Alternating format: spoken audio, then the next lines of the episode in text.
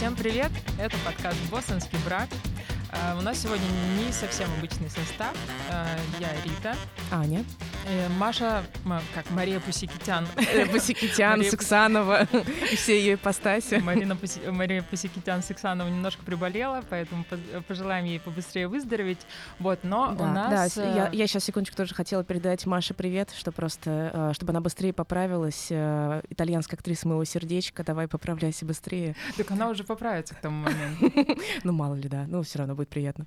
Ну, в общем, облизали да, друг друга, как обычно в самом начале. Э, у нас сегодня классные гости. Я очень сильно мечтала, на самом деле, тебя позвать. У нас сегодня в гостях Оля Крумкач.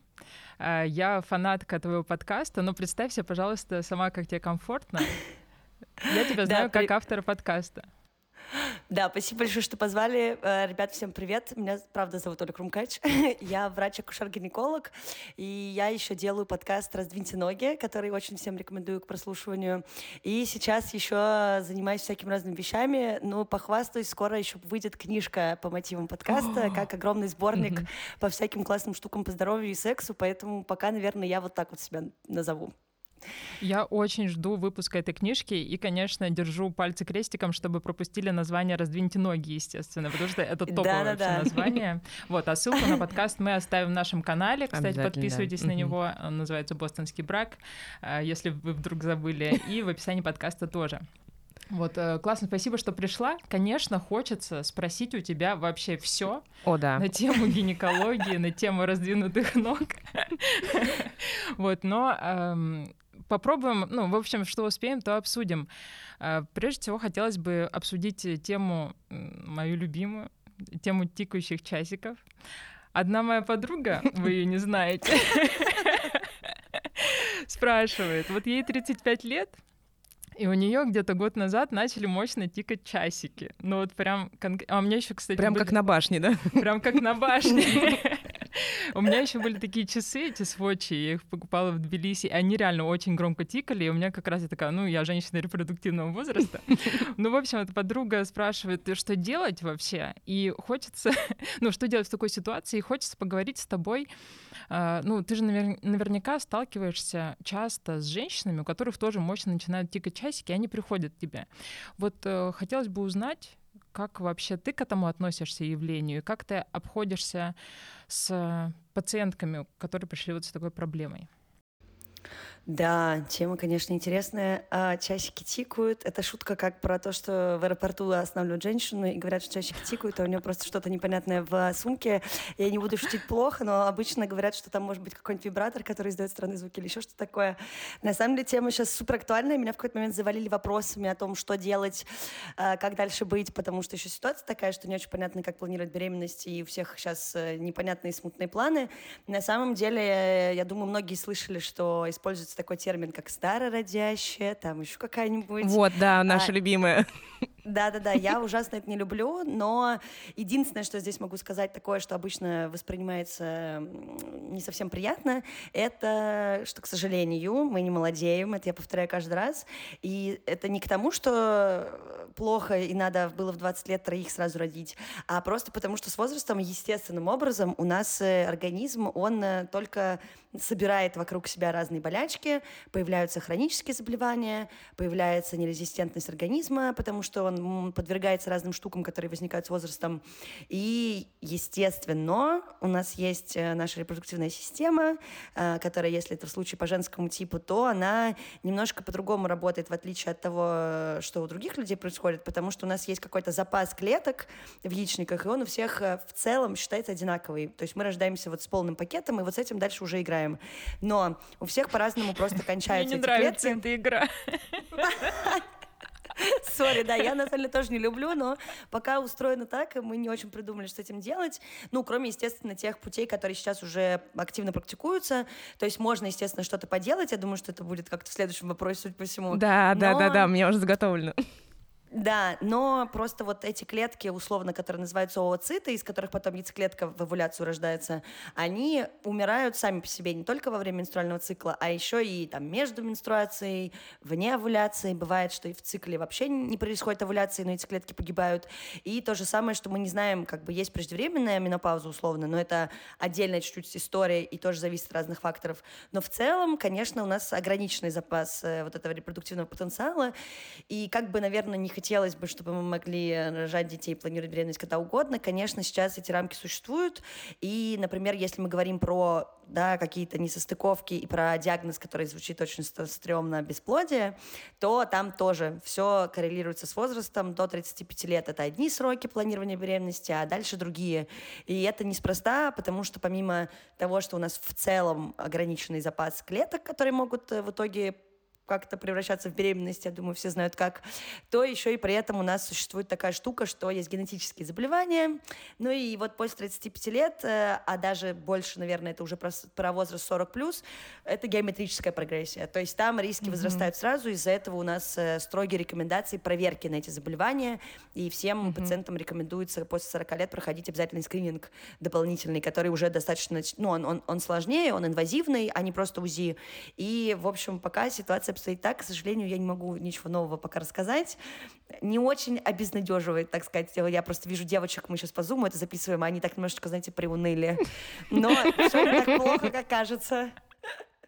Так, хорошо. Ну ладно, есть объективные обстоятельства, мы не молодеем, хорошо. А я, знаешь, Но... еще что да. хотела сказать, не столько про э, что делать там в плане здоровья и медицины, а вот э, такой небольшой вопрос. Э, к тебе приходит с этой проблемой, включаешься ли ты там, ну, в терапевтическом плане в этот разговор? Ну, успокаиваешь ли ты как-то, или ты чисто вот рассказываешь просто вот э, факты? Ну, по фактам, короче, твой пакет уже заканчивается, ужасно, дорогая. Да, ужасно интересно.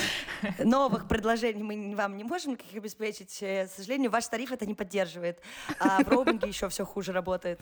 Нет, ну, конечно, я стараюсь как-то терапевтически тоже к этому относиться. Я все-таки человек с некоторым таким, скажем, среднестатистическим, э, наверное, уровнем эмпатии. Я всегда пытаюсь обезопасить и всегда пытаюсь поддержать и объяснить, что так, мы тут не стоим в горящей избе, как бы есть пути развития событий, можно что-то придумать, но, естественно, тут просто большая штука заключается в том, что многие настолько сильно накручиваются и уже приходят в очень э, таком искаженном понимании, плюс у нас как бы врачи тоже разные в стране бывают, э, и в мире тоже. Можно сходить к одному врачу и выйти просто разочарованным во, во всей этой жизни, а можно пройти, допустим, пять и все еще не получить какого-то компетентного мнения.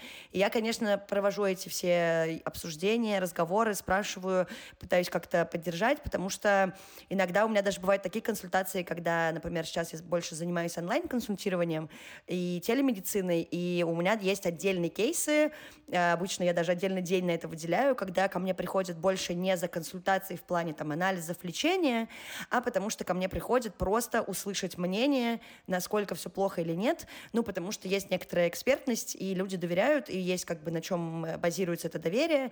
И вот это, наверное, такое уже даже более, более терапевтическое, нежели какой-то тритмент лечения. И это тоже огромная часть, мне кажется, с вообще э, вот этой работы врач-пациент. Потому что есть, мне кажется, сидеть с таким смурным лицом и говорить по фактам, я сама к такому врачу, пожалуй, не пойду, мне это не надо, спасибо, до свидания. Вот. Ну, понятно. Извини, я тебя да. перебила, спасибо. Да не, я на самом деле примерно тоже хотела спросить. Я хотела как раз спросить про то, как выстраивается работа с пациентками, а, э, с такими пациентками такого возраста, как мы, как бы это сформулировать. А, кстати, Сначала говорили про подруг. Да-да-да, ну вот, наши знакомые. Ну, те самые, которых никто не знает. А вот реально этот э, термин до сих пор используется старородящий. Я просто еще, ну, как бы не озадачивалась этим вопросом там с врачом. То есть они тикают и тикают, и я такая, ну, уже как бы привыкла, засыпаю под это тиканье. Вот, успокаивает. Вот, но с врачом не обсуждала. Я, ну, немножко, мне стремновато прийти там к гинекологу и услышать, типа, вот этот диагноз старородящая. Как мне нарваться?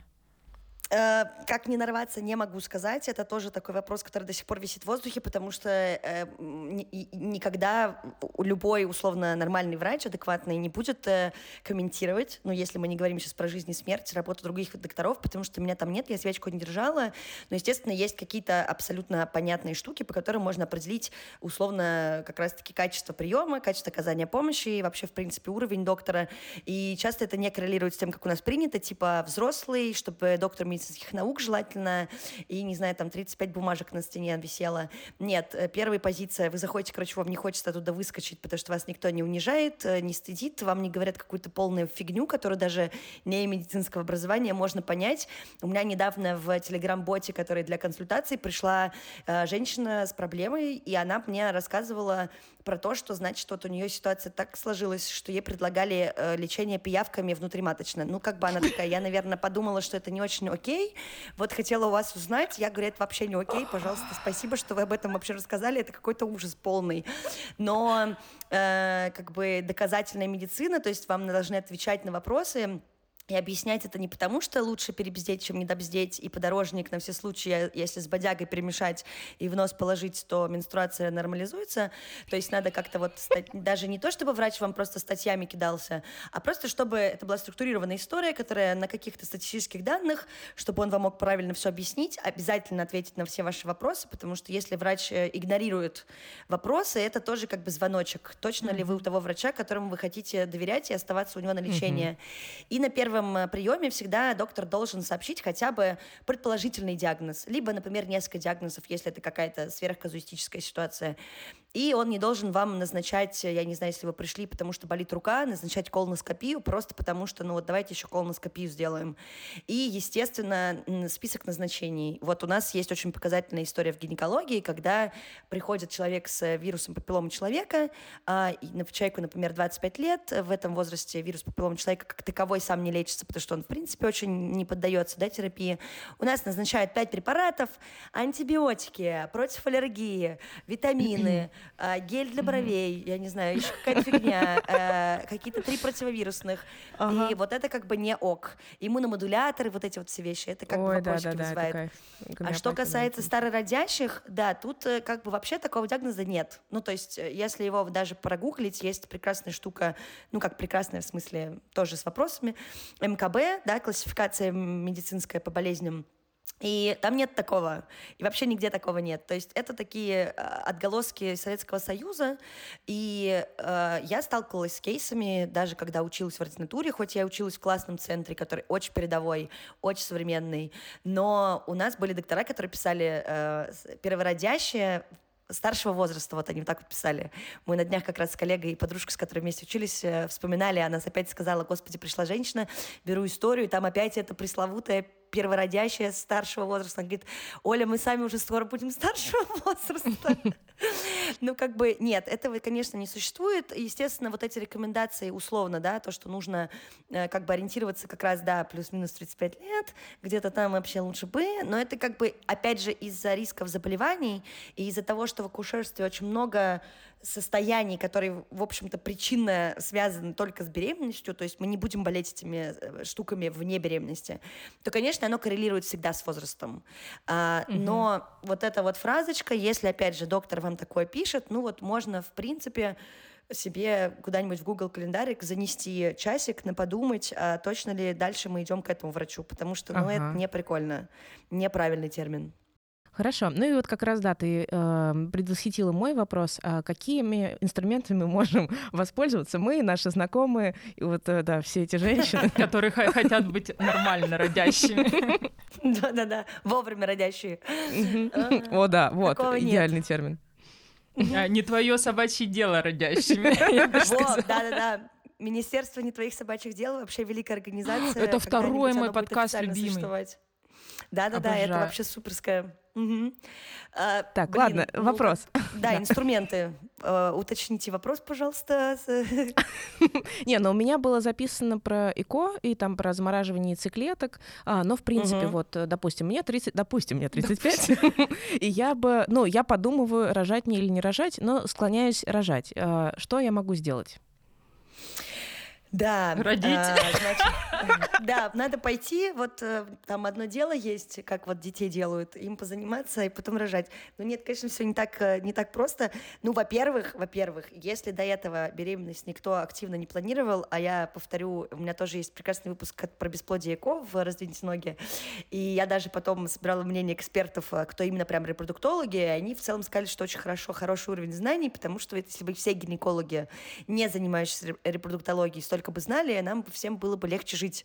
А, Поэтому, да, во-первых, естественно, если до постановки вопроса беременеть или нет, вне зависимости от возраста, никто не пробовал беременеть, э, сразу переживать не стоит. Надо перестать предохраняться. Это первое правило. Перестать предохраняться — это в смысле, что непрерванный половой акт, ничего, мы перестаем вообще как-либо э, Думать об этом, да. предотвращать поп- попадание сперматозоидов э, в точку назначения а, и занимаемся регулярной половой жизнью. Здесь тоже есть как бы некоторая оговорка, потому что ну, как бы у всех ра- разные понимания регулярной половой жизни. Естественно. А, И вот как бы с возрастом тоже такой, вот раньше регулярно это, значит, каждый день, а сейчас регулярно, ну, в целом раз в неделю иногда бывает нормально, можно и дольше, потому что устали, и всех уже задолбало, честно говоря. Вообще-то рекомендуется раз в три дня.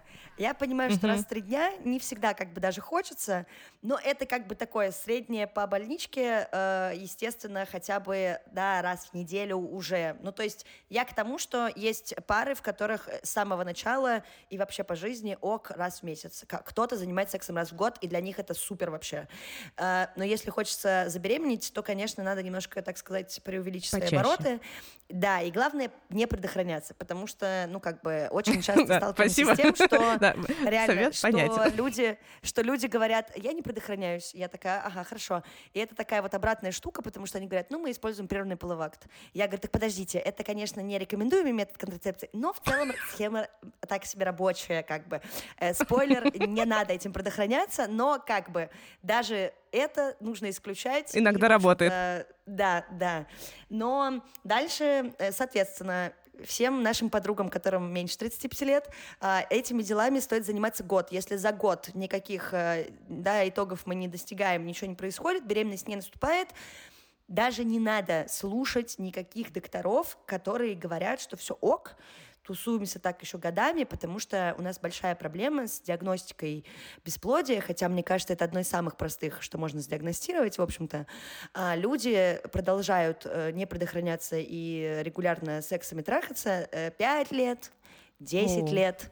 И потом, я, ну, как бы, когда мы доходим уже до точки кипения, Например, эти пациенты попадают ко мне, или уже к репродуктологу, или к моим коллегам, которые, в общем, так долго Седые не уже такие. Да, я говорю, подождите, а так э, есть вот точный как бы критерий, почему, поч- почему мне врач сказал, что ничего страшного, значит приложится. Нет, э, не приложится.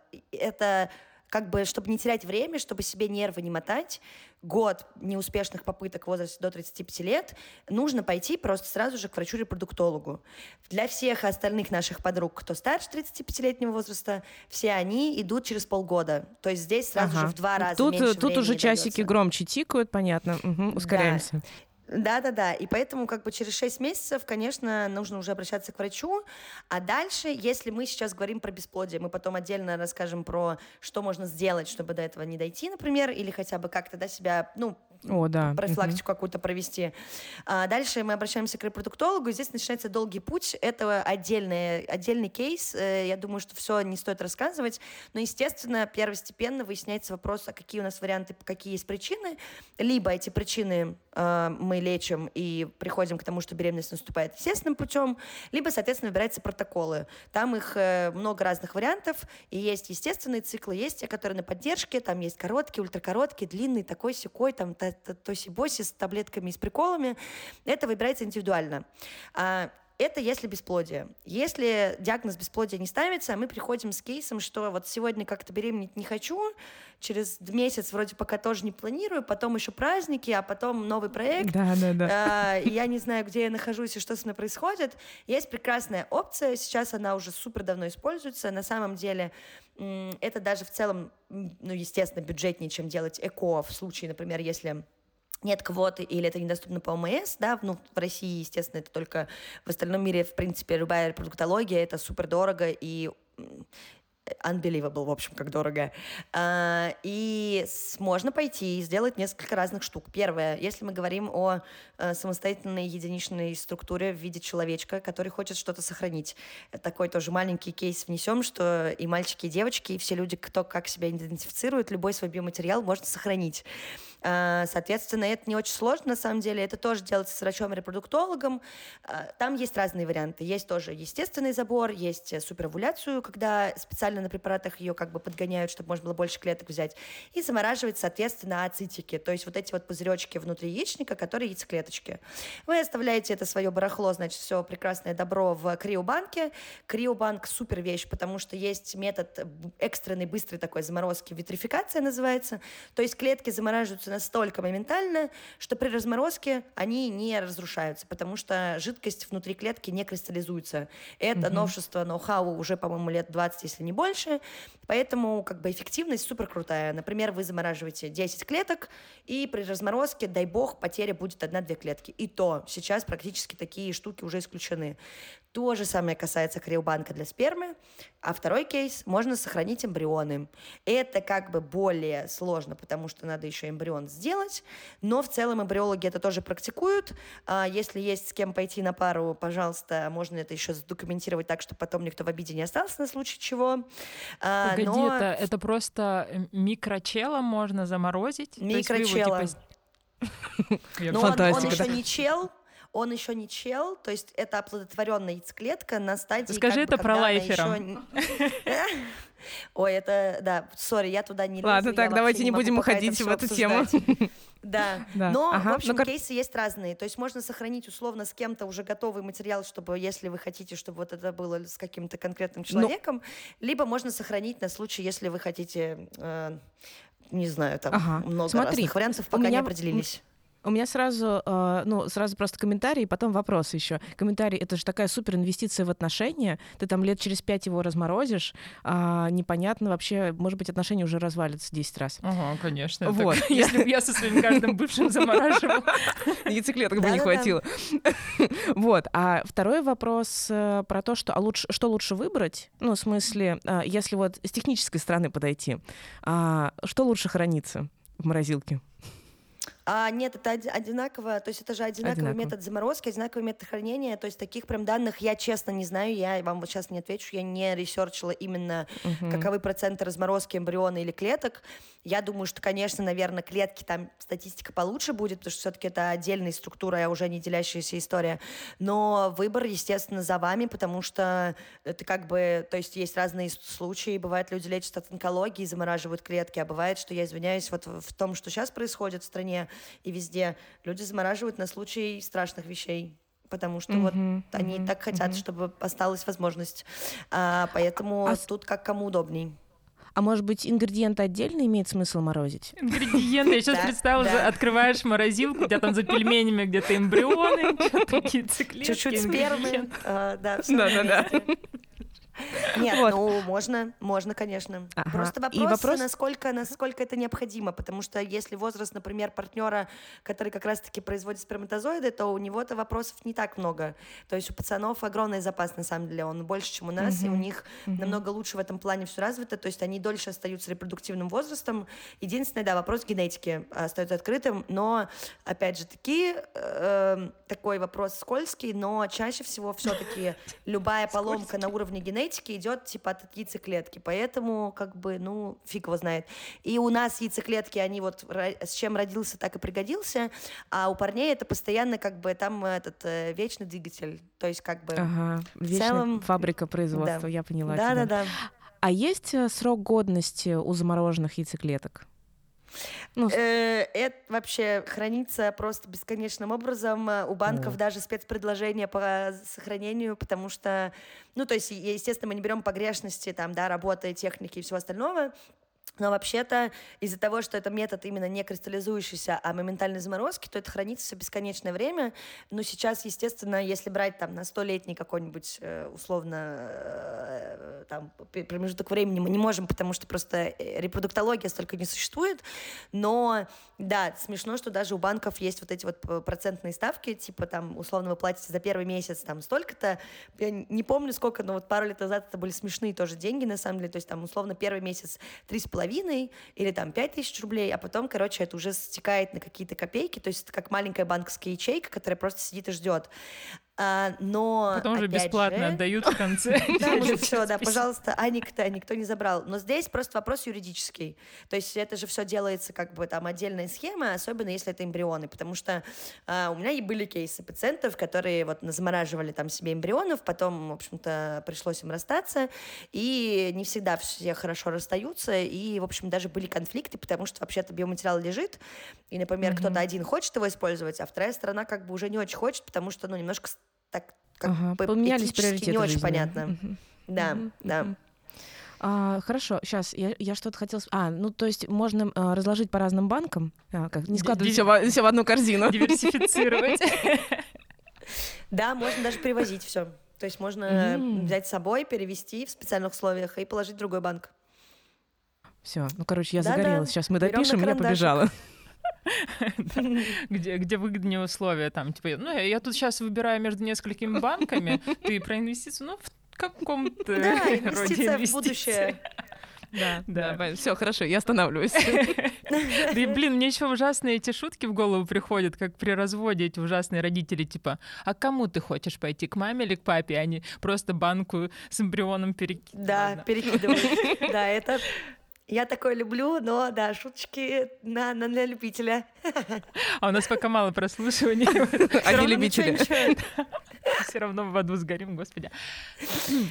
Вот, ну, с этим вроде понятно, это офигенно прикольная тема, и на нее можно долго разговаривать, но я хотела бы уже к другой перейти тоже похожая вот эта тема со старородящей, про вот эти всякие стереотипы. Вот есть эта ужасная тоже фраза «родишь, и все пройдет». И самое стрёмное, что э, ее и врачи говорят. И я вот хотела бы узнать, э, почему, блин, врачи продолжаю тоже так говорить, и что реально может пройти, когда я рожу, потому что сейчас у меня есть ощущение по, э, от всяких историй, там, от знакомых, э, в Инстаграме сейчас вот, ну, стало, наконец-то уже начали рассказывать вот эту реальную сторону беременности, материнства, что это не только там единорогие. Ну, да, началась эпоха гласности, да. Да-да-да, и это очень классно, потому что, э, вот, и у меня реально есть ощущение, что только ущерб один организму, а может ли реально что-то, ну, условно, пройти и что-то лучше стать после этого? Ну,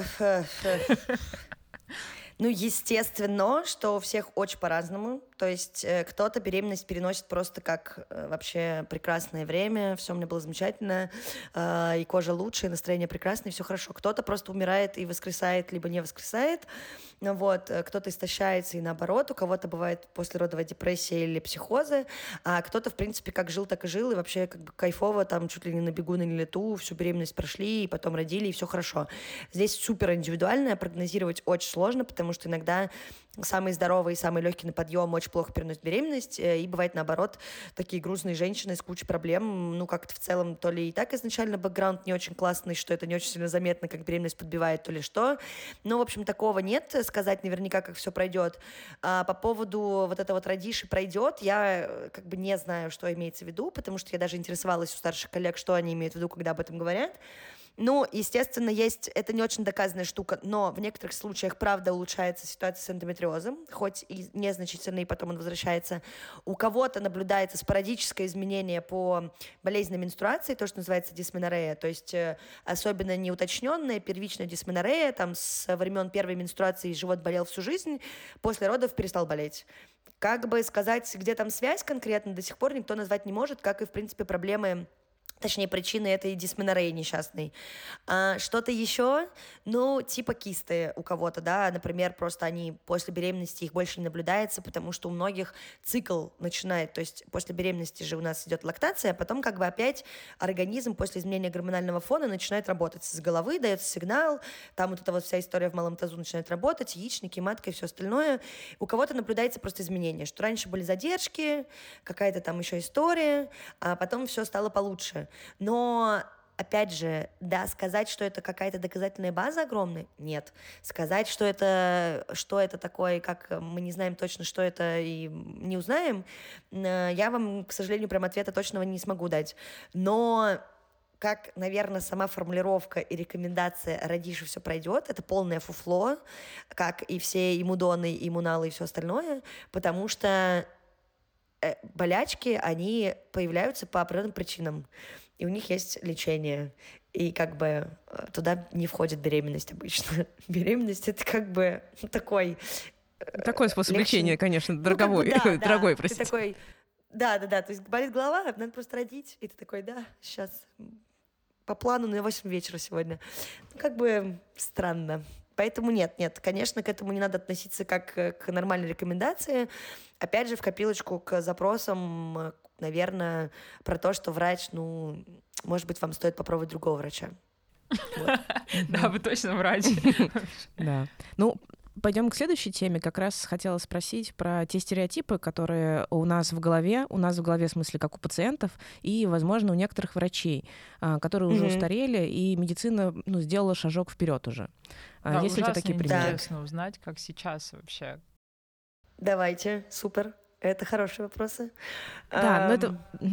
Есть у тебя примеры, потому что у меня, у меня нету на самом деле каких-то ну, в голове э, стереотипов, потому что, возможно, то, что мои представления, они уже давно устарели там из прошлого века, и я не знаю, что из этого выбрать. Если вот ты, может быть, ты в своей практике сталкивалась с чем-то, что такая, ну, там, регулярно приходят пациентки и транслируют тебе какие-то идеи, э, ты такая, ну, подождите, это был начало 20 века. А, ну, я думаю, что класс, классно будет, если вы поспрашиваете все-таки, но я вот пока, спра- пока это обсуждали, поняла, что, например, есть э, такая вот тоже какой-то стереотип э, по поводу, например, показаний к операции кесарево сечения. Вот приходит женщина такая, так, мне 42, мне, мне кесарево. А еще очень много женщин говорит кесарево. Это тоже такая местная врачебная шутка. Мы заходим, я захожу в ординацию, говорю, а можно мне кесарево? А, но кесарево, но как бы многие произносят кесарево. Очень смешное слово. Я, пожалуй, пока его буду использовать. Не в обиду никому, кто так говорит, просто мне кажется прикольно. Я люблю всякие слова сама коверкать. А, в общем, кесарево а, не показано, если кому-то 40 или там 30. Э, кесарево показано, если есть показания. А это обычно какая-то там патология, хронические заболевания, что-то с ребенком, пролежание плаценты, там миллиард всего, отдельный очень огромный список, и просто просить Кесарева, потому что, значит, вот когда-то там, значит, в начале 2000-х, когда, наверное, эта женщина, в общем-то, была первый раз э, и рожала, э, и вот тогда ей сказали, что вот э, Допустим, сейчас женщины, которые старшего возраста, опять же, типа, им надо делать обязательно кесарево. Нет, вообще неправда. Если нет показаний конкретных, возраст — это не показание к операции. То же самое, как и сейчас ЭКО не показание к операции. Раньше, ну, как бы из-за того, что это была новая техника, и, в принципе, не было еще достаточной базы, очень много беременностей заканчивались кесарево, особенно вот в конце 90-х, потому что, ну, никто просто не понимал. Сейчас тоже в маленьких городах это все используется. Естественно, если у женщины есть отягощенный анамнез, тяжело отягощенный, с какими-то перинатальными потерями, там, с чем-то очень, mm-hmm. не, ну, не очень приятным и очень тяжелым, травматическим, мы иногда для снижения рисков, скорее даже психологических травм и вот этих лишних переживаний, мы можем консилиум принять решение, что мы не будем женщину заставлять проходить через ее травматичный опыт, потому что, допустим, прошлая беременность была через естественные родовые пути, и выбираем путь оперативный. Но нет, как бы это все так не происходит. Второе, что вспомнила, Второе, что вспомнила, это, значит, э, ну, это тоже, наверное, больше про про те же все оперативные истории, но что родить, значит, оперативно легче, чем самостоятельно. Ну, вопросы. Значит, я, я прекрасно понимаю, что все думают, что как бы разрезать живот это вот как молнию на куртке застегнуть, расстегнуть. На самом деле вообще нет. То есть как бы а, скальпелем, который вообще супер быстро режет, надо разрезать кожу, потом жирочек, если он есть, потом, значит, остальные все слои, плавно подходя, да, там еще есть типа невроз, мышцы, брюшина, потом надо матку разрезать, потом пальцем ее проколоть, либо разрезать скальпелем, потом расшириться, потом еще там вот эта вся мутня с ребенком достать, а это ладно, это обычно пара минут, ну как бы. Но вот потом надо зашить дыру в матке, снять кровотечение. У меня лично каждая вторая операция с какими-то потерями кровотечениями, потому что, ну, сосуды там очень активно все кровоснабжают, матка была огромных размеров, тут она должна сократиться, зашиваешь. Зашить хочется хорошо, чтобы женщина в будущем могла попробовать родить самостоятельно, если если это ее первая операция, и дальше не будет дополнительных осложнений. Хочется, чтобы живот был нормальным. Потом надо зашить все остальное. То есть как бы большая часть операции, на самом деле, это уже после извлечения ребенка. И угу. Потом это огромный разрез. Ну, то есть это не лапароскопия, после которой тоже ты как бы... Вот у меня была лапароскопия, я, честно, неделю ходила согнувшись, и потом еще долгое время ходила согнувшись, потому что живот раздувают газом, зашивают. Мы там э, как бы ворочаем кишки, то есть когда матку зашил, надо потом посмотреть, что вокруг. Кишочки перемешать, там лишнюю жидкость убрать, яичники проверить, все на месте. Да? Да, все потрогать. То есть это как бы буквально рукой хирурга там все смотрится. Потом мы это зашиваем, Класс. стягиваются ткани, да, стягиваются ткани. Это все болит, это все большие болячки, то есть это послойно же нитки идут, то есть в тех местах, где обязательно нужно зашивать все. И как бы женщина после естественных родов, которые прошли без осложнений, уже вообще-то вот буквально через 12 часов я захожу в палату, девчонки там уже помылись, побрились, покакали, пописали, поговорили уже с мужем, с подружкой, уже им уже не нравится, что они родили ребенка, потом опять нравится. Потом она пошла, значит, ребенка оставила соседке, что-то там, ой, давайте что-нибудь мне придумаем, чтобы вот не болело больше-меньше, сиськи, письки, все вот это вот уже там начинается косметоз расложенный у нее уже лежит, она там уже масочки делает, ну, потому что в роддоме все-таки есть этот момент, когда медперсонал может помочь, и есть время для себя, поэтому, например, у нас э, иногда женщину хочешь пораньше выписать, она такая, «Э, Посижу-ка еще. Да, я в целом все прекрасно понимаю. То есть в Европе как бы родил, пошел домой. Э, у нас вот все все как бы говорят, что система плохая. Ну, я бы посмотрела, как мои прекрасные женщины бы пошли домой в тот же день. Ага, сейчас. Тут как бы, э, вот если что, можно и под дела поделать, и немножко хотя бы отдохнуть. После операции, во-первых, люди лежат в реанимации. Это сутки минимум. То есть потому что была операция. Наркоз, неважно, спинальная анестезия, общий наркоз, это все равно как бы ты в отключке, у тебя либо полтела не работает, либо мозги в состояние нормальное приходят. Потом это больной живот, ребенка на руки не поднять, а потом, даже этот маленький кулек, потому что это больно. Потом надо вставать, надо расхаживаться, надо себя немножко начать обслуживать. Пописать, покакать в три раза сложнее, чем после естественных родов. А у нас вообще-то условия выписки как бы покакать сходить. Пока не покакаешь, из больницы не выйдешь. Да, потому что Критерий кишечник успеха. может перестать. Да, да, да, обязательно пописать. Это еще ладно, полбеды. Вот сходить дальше, это как бы прям проблема. Я прям, а я еще как бы все время так с вздором захожу, такая, девчонки, как дела? Они такие, я сходила, я сходила, она не сходила. И все такие, Маша, ну уже пора, как бы, уже все уже тут обосрались, кроме тебя, ну алло. И у нас это как бы обязательный поинт, потому что кишечник тоже подвергается естественно воздействию, особенно после операции. Бывает порез кишечника, что угодно бывает, запоры там, вот это вот вся... Ну, беременность дело такое, знаете, не сладкое, роды уж тем Захотелось. Да-да-да. Прям сразу. Я вот тоже думаю, может пойти по-быренькому где-то залететь, а то... Да, для здоровья. дело, и проблемы пройдут, и для здоровья, господи. И даст бог зайку, ну даст там уже когда-нибудь лужайку. Ну все нормально, девчонки, вы что? Поэтому, короче, мифов полно. Ну, я свои мифы, наверное, рассказала, так что давайте теперь вы задавайте вопрос. Я еще, кстати, вспомнила, если говорить про стереотипы, то э, есть вот такая тема э, осуждения э, матерей другими матерями, что типа если ты не сама родила, то ты условно не настоящая мать. Э, после того, что ты рассказала, мне кажется, блин, добавляется еще плюс 100 к настоящей матери после всех вот этих мучений. Блин, это очень жестко, конечно. А не, у меня еще вопрос. Ага, да, давай. Ага. А, да, сори, я быстро вот про это просто скажу, но, к сожалению, да, это правда, и не только матерями другими, что мне кажется еще более крул, потому что странно, когда тебя, ну, в смысле, не странно, а, наверное, еще больше э, травмируют, когда это говорят другие женщины, которые переживали тот же опыт. То есть, наверное, обесценивание в такой форме это еще более жестко, чем, например, если бы нас обесценивали люди, которые никогда не будут выражать просто потому, что у них нет вагины и матки, а, что тоже как бы кринж, но мне кажется, когда это внутри у нас нашего общего комьюнити это совсем неприятная ситуация. Но осуждение идет и со стороны врачей, а, но здесь скорее, что типа плохо рожаешь, вот есть такое выражение. Но акушерство это достаточно агрессивная вообще в принципе ситуация, да, и у нас есть даже специальный термин, да, акушерской агрессии, а, но а, есть кейсы про то, что осуждают партнера, осуждают мужья, родственники, и у нас очень часто, особенно когда это религиозные и культурные особенности, э, то есть такая штука, когда женщины, допустим, при выписке просят не распространять в выписном эпикризе, хотя это медицинская тайна, и она может его забрать и никому не показывать, а вообще-то описание операции нужно на будущее. Пожалуйста, mm-hmm. забирайте все свои медицинские документы от врачей, запоминайте, когда, в каком году, кого порезали и что из вас вырезали, если вдруг такое случилось, потому что это на самом деле важно. Большая часть людей не забирают с собой документы, либо забирают их, выкидывают по дороге. В общем, сейчас, конечно, есть базы данных в некоторых больших городах, но я вас прошу, сохраняйте эти бумажки. Это mm-hmm. не mm-hmm. наша прихоть, это важный документ, на самом деле, в первую очередь для вас.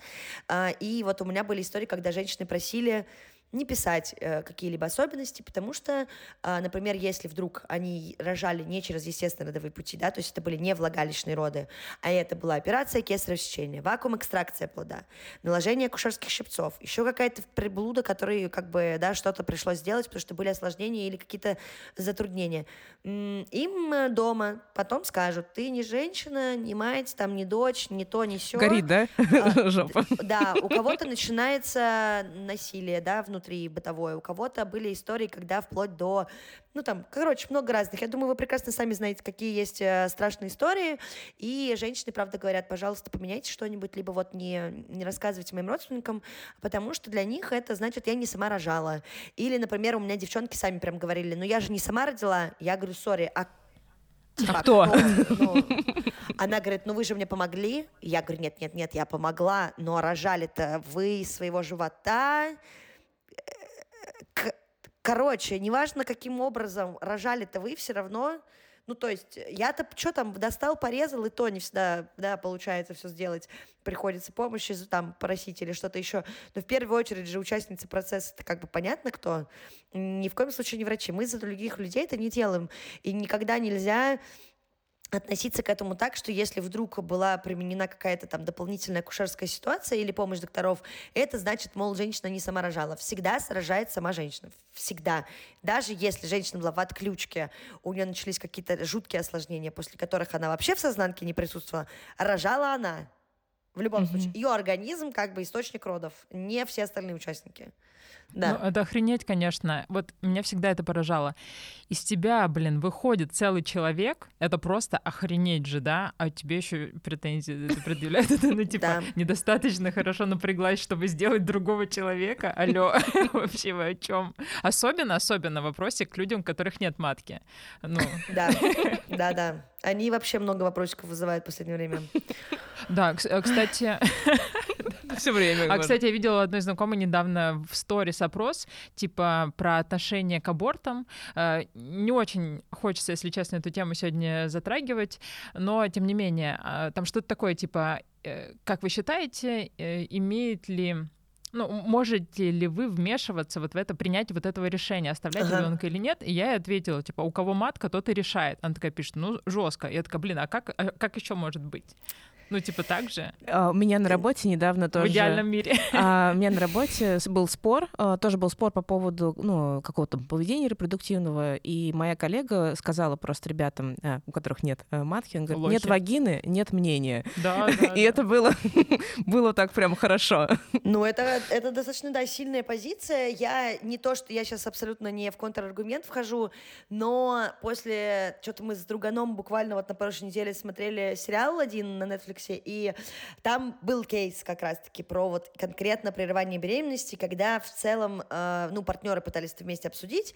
Там это еще ситуация, когда они уже расстались, и это выяснилось уже после расставания. Э, и в целом, да, можно было ничего вообще не рассказать, пойти прерывать беременность, и все.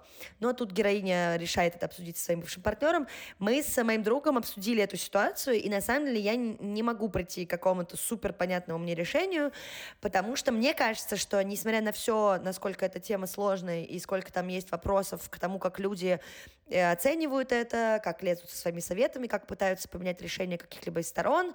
В общем, короче, все вот эти вот странные табуированные, стигматизированные истории вокруг э, вообще темы прерывания абортов. Но правда считаю, сейчас у нас настолько принимающее, этичное, та-та-та, горизонтальное, вот это все э, пространство, но очень часто, правда, даже в тех кейсах, когда э, есть возможность, да, все-таки привлечь всех участников возникновения данной беременности, зачастую половина, ну, мужская, назовем так, а она тоже не всегда ну, как бы не всегда к ней относятся с уважением. У меня есть, к сожалению, друзья, которых не осведомили о решении по поводу прерывания и непрерывания, и здесь был вопрос не в том, что кто-то бы настаивал, да, на какой-либо из сторон, но я точно знаю, что у меня есть друг, который ужасно был расстроен тому, что его не посвятили, в принципе, в происходящее. Ага, ну просто даже не сообщили, я поняла. Он, угу. Да, и он даже не... И, и, его поставили перед фактом, и потом уже постфактум выяснилось, что если бы он узнал заранее, возможно, бы ситуация пошла по-другому. И на самом деле, как выяснилось, обе страны хотели разного.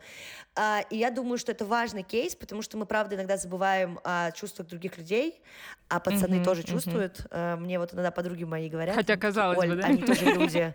Хотя казалось бы, да. Но вообще они тоже классные и тоже все очень много делают, и мы все разные, и вот это разделение не всегда работает. Но мне кажется, в любой ситуации просто надо учитывать то, что мы всегда, ну, часто не одни в разных кейсах, и все-таки надо немножко проявлять тоже уважение. Я понимаю, что очень сложно бывает, угу. но попробовать э, иногда стоит. Если вы чувствуете, что вообще никак, это такие штуки тоже случаются. Слушай, нет, я скорее говорю не про, э, не про то, что типа мне похеру вообще, я тут сама все решаю. Понятно, что жизнь сложная, и нет какого-то прям простого рецепта, как себя вести, но я говорю про ту позицию, когда именно на тебя давят, что э, куча да, же таких историй, когда кто-то, вот кто угодно, но не женщина, решает ну, рожать да. или нет. То, что... Церковь, там родители, да, мужья. Да. Общество. Вот. Я угу. говорю именно про давление, а не... Ну, а вообще, конечно, это очень... Э, ну, я до себя, например, могу сейчас примерить ту ситуацию. Мне важно обсудить, мне важно э, узнать хотя бы мнение угу. человека, который принимал в этом участие. У меня очень хорошая была история, но мы просто с парнем гипотетически тоже обсуждали, что будет, если... Ну, ДКБ. И мне понравилась его позиция. Он сказал, ну смотри, я здесь вижу так, то, что у тебя 51% акций, а у меня 49. Вот, мы а? разговариваем, но, конечно, да, конечное решение за тобой, потому что это твое тело. И мне показалось, что вот это, да, самое грамотное, наверное, решение. Да, но не только тело и жизнь, в общем-то, потому что э, чаще всего дети остаются с матерями, и все-таки жизнь очень сильно меняется после этого. Но да, решение конечное за женщиной, э, но мне кажется, что обсуждать стоит, конечно, если ты в безопасной обстановке, где можно нормально обсудить. Вот. Да, но да. класс. Вот мы как раз и плавно подъехали к теме. А да, вот ты уже затронула, э, вот последняя, наверное, тема, которую хотелось бы обсудить, ты уже затронула э, немножко вот акушерскую агрессию. А, да. Мы, э, есть, конечно, мы, особенно в нашей стране, не только в нашей стране, есть понятие там репродуктивного насилия.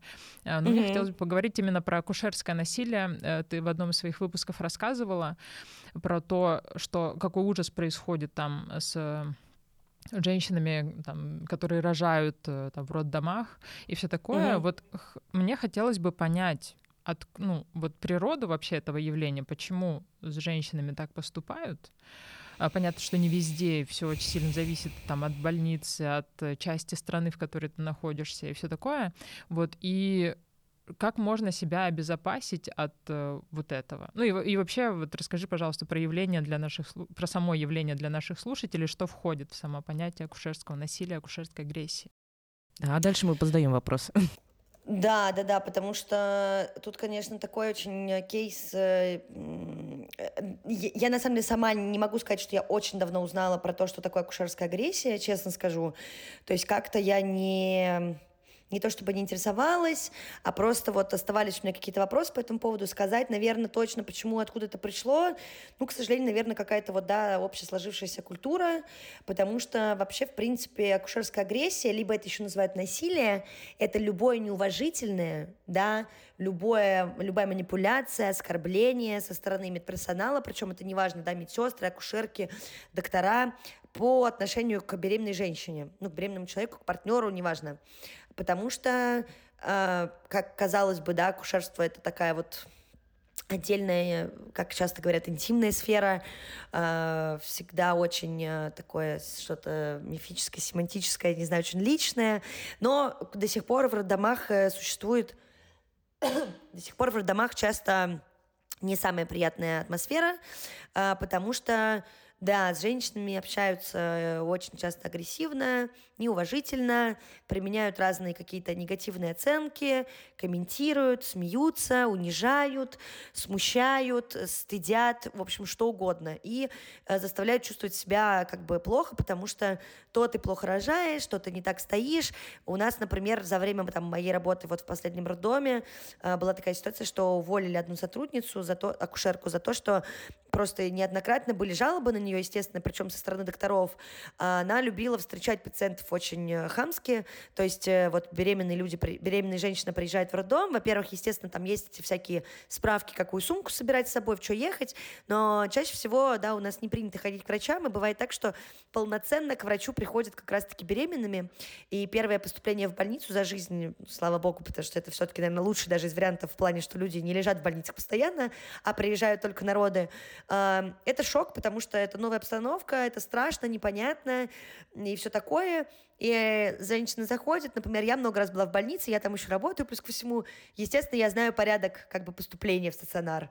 А здесь приходит человек, который ни разу не был в такой истории, и на него начинают орать с прохода о том, что да ты чё, что-то пришла, что-то не знаешь, что делать. И я просто говорю, да, ну не знает, что делать, объясните. Вы тут для того, чтобы нормально общаться, объяснять и быть вежливыми и понимающими. То есть мы там не как бы не сфера, как люди считают, услуг, да, где мы такие типа здравствуйте, uh-huh. как в ресторане, естественно, вежливо, но тут скорее, да, не облизывание обходительности, а скорее именно принимающая история, когда ты людей uh-huh. поддерживаешь, переживаешь с ними и пытаешься сделать максимально комфортно их посещение в данной ситуации, потому что как бы дальше человек придется себя извергать другого человека.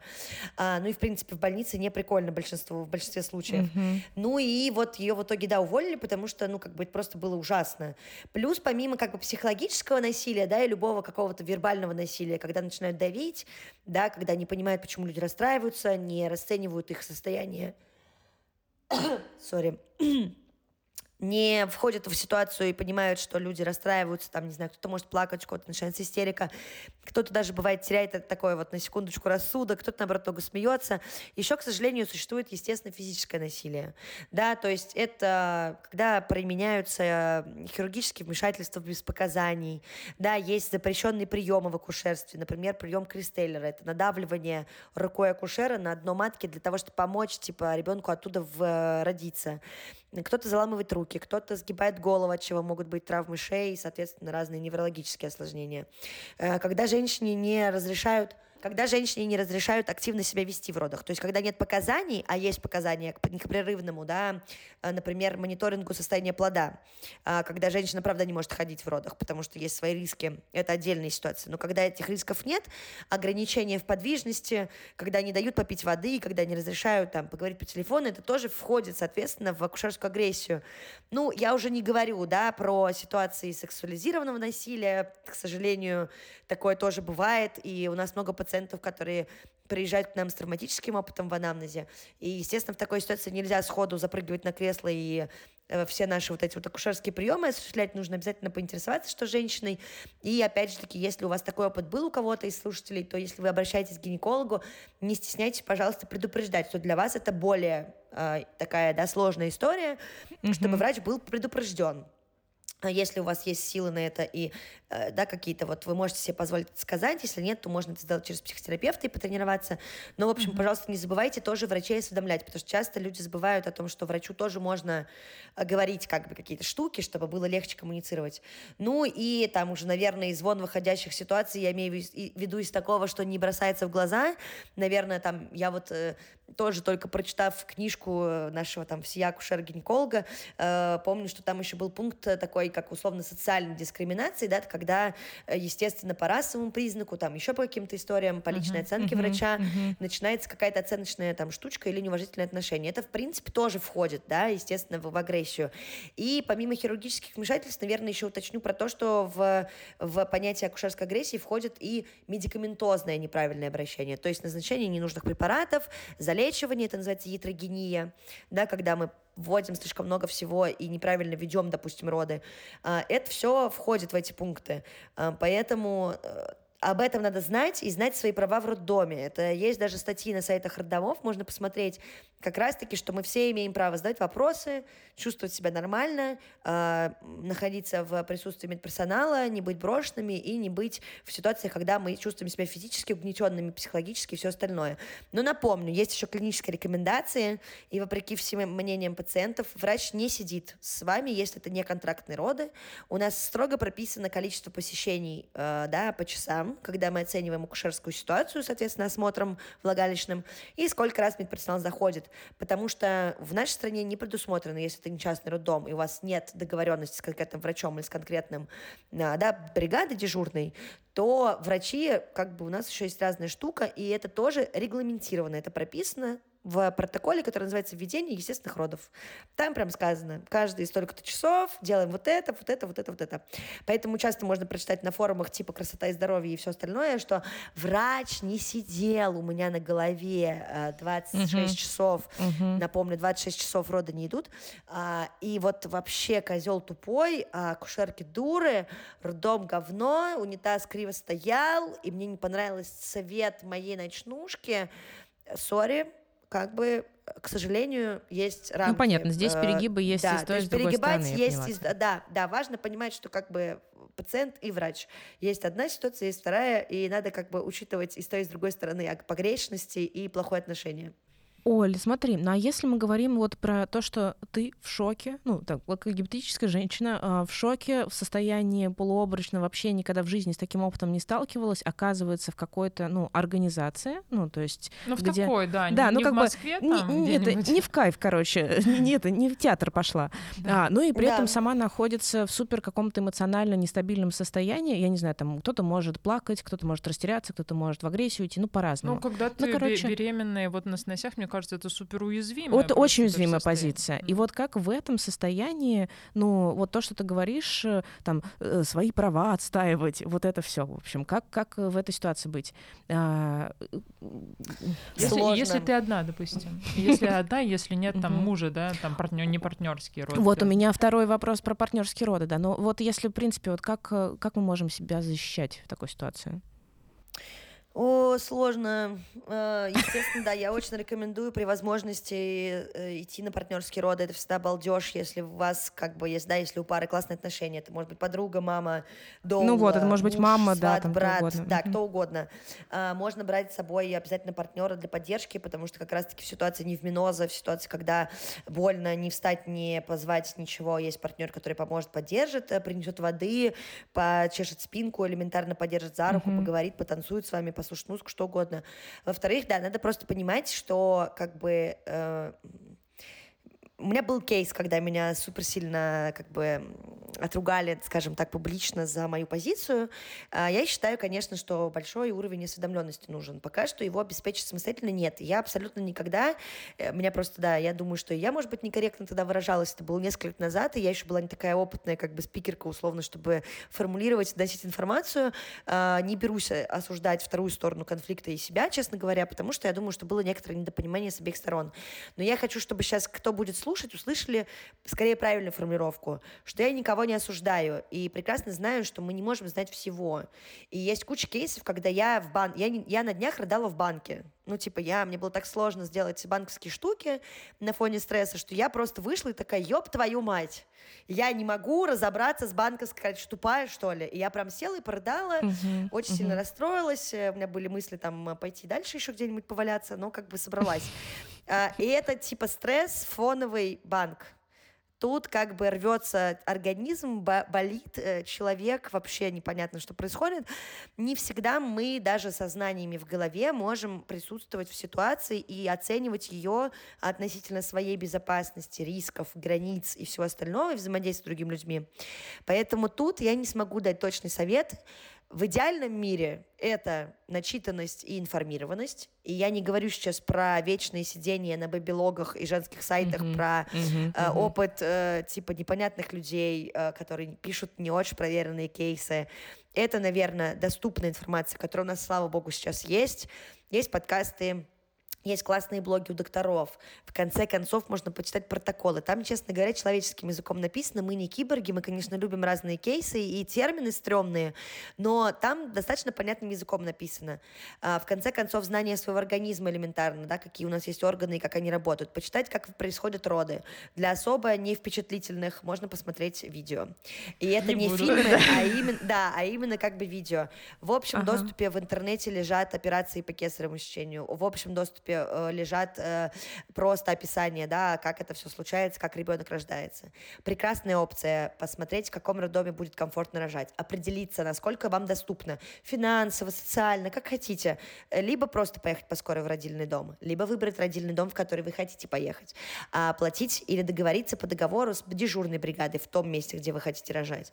Не знаю, купить себе палату с партнером, потому что такие опции тоже есть. Партнеры могут оставаться вместе с женщинами, с родильницами уже, да, с Ага. Да, да, да, такие тоже штуки существуют. Можно выбрать себе врача, либо акушерку, либо взять с собой доулу. И, естественно, как еще из вариантов, э, готовиться к родам, посещать школы, я не очень, конечно, люблю государственные программы, к сожалению. Есть частные курсы для будущих родителей, это супер вау. Я надеюсь, что я тоже когда-нибудь смогу из себя какой-нибудь э, типа вебинар выжить, но мне кажется, что я могу дать тоже какие-то советы, скомпоновать.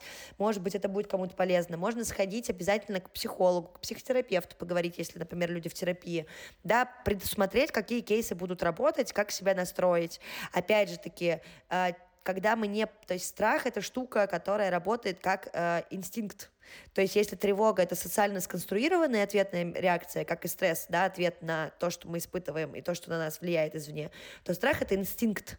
Страх рождается из-за не, незнания. То есть когда мы знаем, мы скорее будем тревожиться, да, как все пройдет, переживать. а страх — это, к сожалению, штука, которая рождается, когда мы даже не знаем, что будет. А, и, наверное, находиться в стадии тревоги, переживаний намного понятнее современному человеку, потому что мы уже знаем, как его можно скомпоновать и как можно аккумулировать в что-то более благоприятное. А вот страх очень часто не обуздать. Да, страх можно либо перебороть, что сложно еще и в ситуации стресса.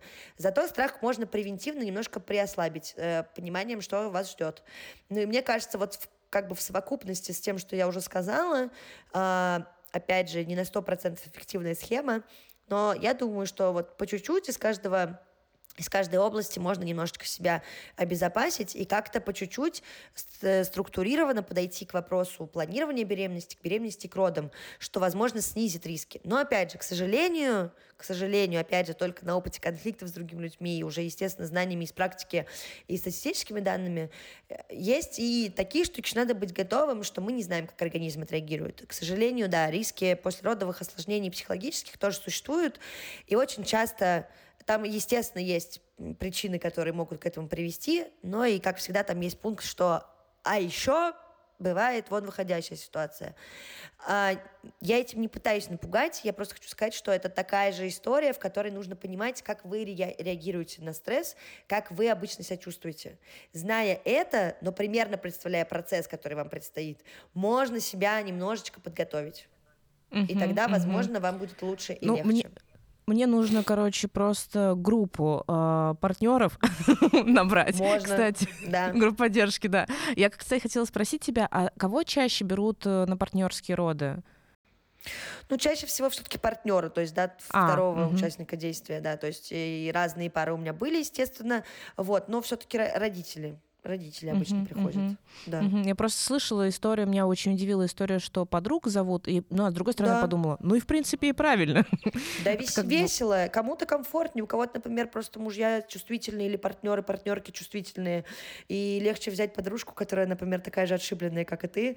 А, У меня был кейс, когда просто на учебе у нас рожали подружки.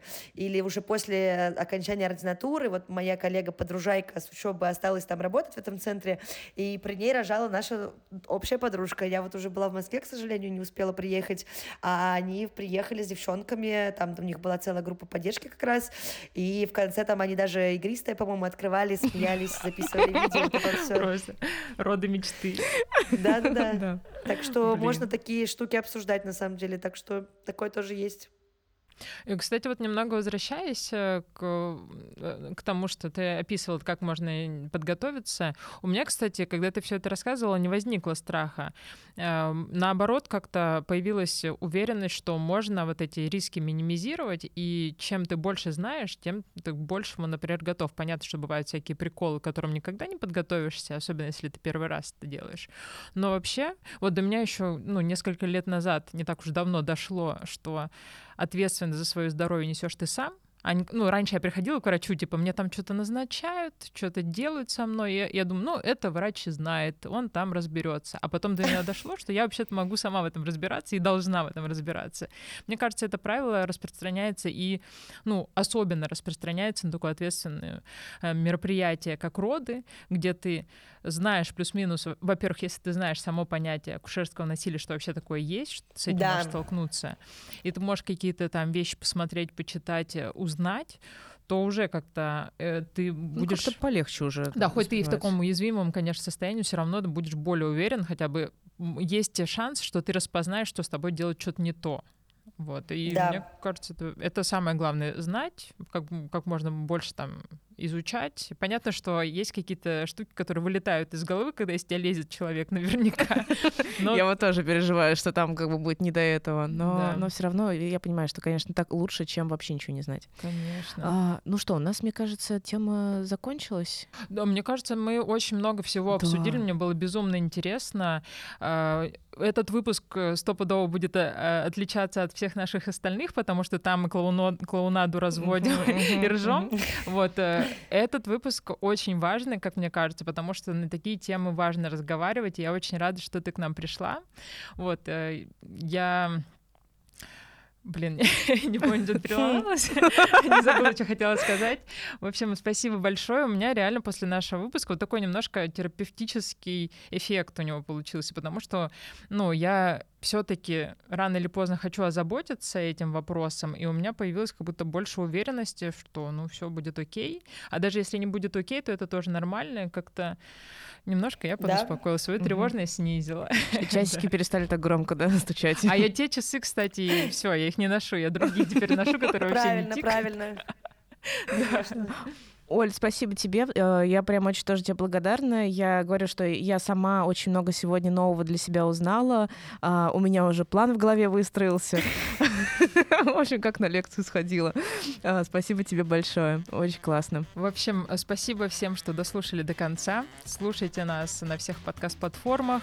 Слушайте подкаст «Раздвиньте ноги». Офигенный вообще вот солей. Вот, в общем, всем спасибо, всем пока. Пока. Спасибо большое.